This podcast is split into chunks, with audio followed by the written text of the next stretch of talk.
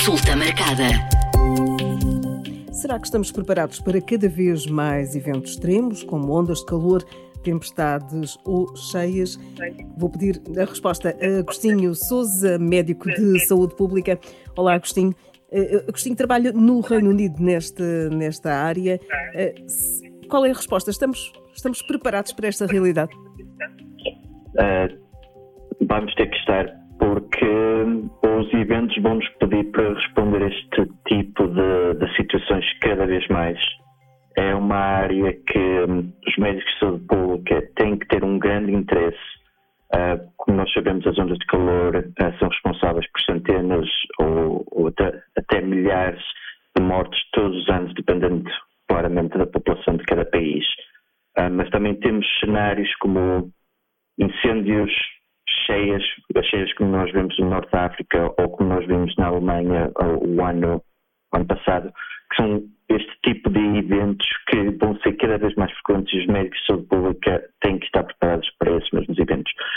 Para além disso, a população cada vez mais tem que prestar atenção às recomendações das autoridades de saúde um, e tem que estar cada vez mais interessadas em proteger um, os seus familiares, tomar a sempre lembrar de, de calor, beber água ou em cheias, seguir as recomendações da proteção civil e, e, é algo que nos vai ser pedido cada vez mais. Antigamente estávamos a falar de eventos como, por exemplo, a Pedrógão Grande, que eram eventos que aconteciam uh, uma vez a cada 5, 6 anos, mas este tipo de eventos, por exemplo, em Portugal vão acontecer com cada vez mais frequência, como é o caso no Reino Unido.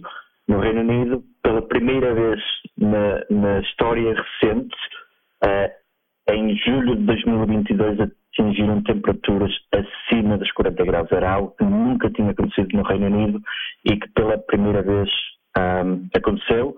E isto soou os alertas, um, todos os alertas no Reino Unido, de que seria necessário intervir cada vez mais nesta área, da forma a proteger a população neste tipo de eventos. Estamos aqui a ter o resultado das alterações climáticas. Qual é que é o maior desafio dos médicos de saúde pública? O maior, eu digo que o maior desafio vai ser a nível de. Podemos falar de planeamento, podemos falar de monitorização, mas o, o, grande desafio vai ser comunicar com a população, fazer esta interligação com os outros parceiros de realmente mobilizar a população para tomar ação a este tipo esses equívoros. E, e, e, isto também passa por uh, sermos mais conscientes a, nível da utilização um, dos nossos recursos, da forma de como nós construímos as nossas próprias habitações, de como nós indivíduos, uh, por exemplo, a nossa habitação, será que a nossa habitação está preparada para temperaturas cada vez mais elevadas? E, papéis, e, o papel do médico de saúde pública não é só na resposta, mas é participar em eventos da comunidade, participar com os parceiros, de forma a motivar a população a tomar ação, uh, novamente de forma a estar cada vez mais preparado para esse tipo de eventos no futuro. Uh, será que não, não, vamos voltar a ter uh, anos com estações uh, normais, digamos assim? As estações normais novamente nós vamos ter estações como inverno ou verão, mas uh, tocou num ponto muito crucial que nós estamos a ver essas temperaturas cada vez mais elevadas em, em outubro ou em abril, mas nós por enquanto ainda, ainda temos um inverno.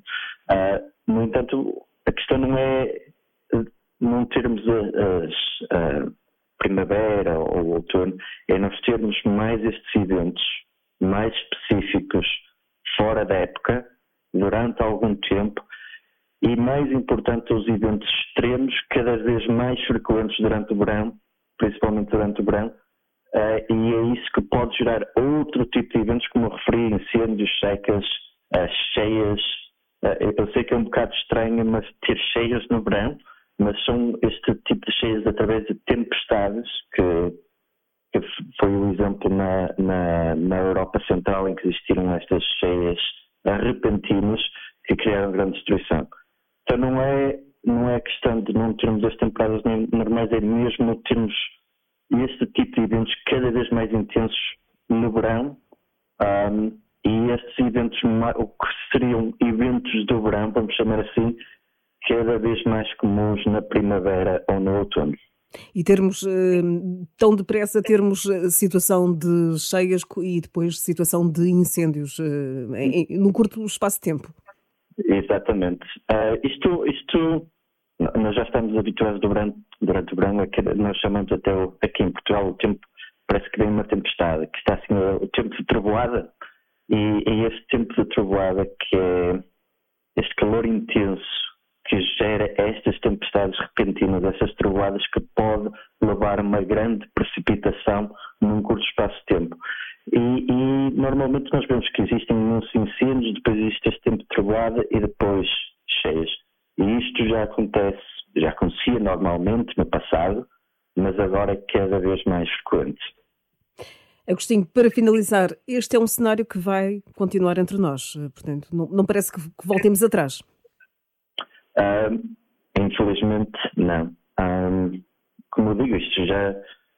Nós já sabemos existiram grandes ondas de calor em 2003, mas a onda, a onda de calor de 2017 este tipo de eventos não é algo que em Portugal não tem existido. O evento em si, mas é mesmo esta questão de ser cada vez mais frequente, em vez de ser a cada três verões, vai ser todos os verões, ou vai ser cada vez mais frequente dentro da própria temporada, que é termos uma onda de calor em junho, depois outra calor, onda de calor em agosto, outra onda de calor em setembro, e mesmo essas próprias ondas de calor serem com temperaturas mais elevadas. Isso que vai criar os grandes desafios na área da saúde pública e de como é que nós vamos proteger a população. Para finalizar, conselhos à população. Os conselhos à população, a nível de alterações que fez, eu não, não quero estar sempre a falar de desastres, ver isto também como uma oportunidade para melhorar a nossa eficiência energética das habitações. Seguir as recomendações da, da, da Direção-Geral de Saúde Uh, eu sei que é um bocado estranho, estamos a entrar agora no inverno e eu já estou a falar da população do verão, mas é realmente estar mais atentos uh, às recomendações da DGS em qualquer temporada, inverno ou, ou verão, e uh, finalmente um, a melhor forma de controlar as alterações climáticas é, é, as nossas próprias ações do dia a dia. Estamos nós a fazer o suficiente de forma a reduzir as nossas emissões de carbono, estamos nós a fazer o que é necessário para realmente mitigar os riscos das alterações climáticas, como é que nós, enquanto população, podemos tomar a ação de forma a que estes eventos tenham um impacto menor. Infelizmente, eu não posso dizer que vamos conseguir mitigar todos os impactos, porque as alterações climáticas já estão aqui, mas de que forma é que nós podemos um, impedir muitos dos impactos que podem ser observados na nossa família, na nossa comunidade e realmente refletir acerca do nosso papel uh, enquanto sociedade neste tema. Consulta marcada.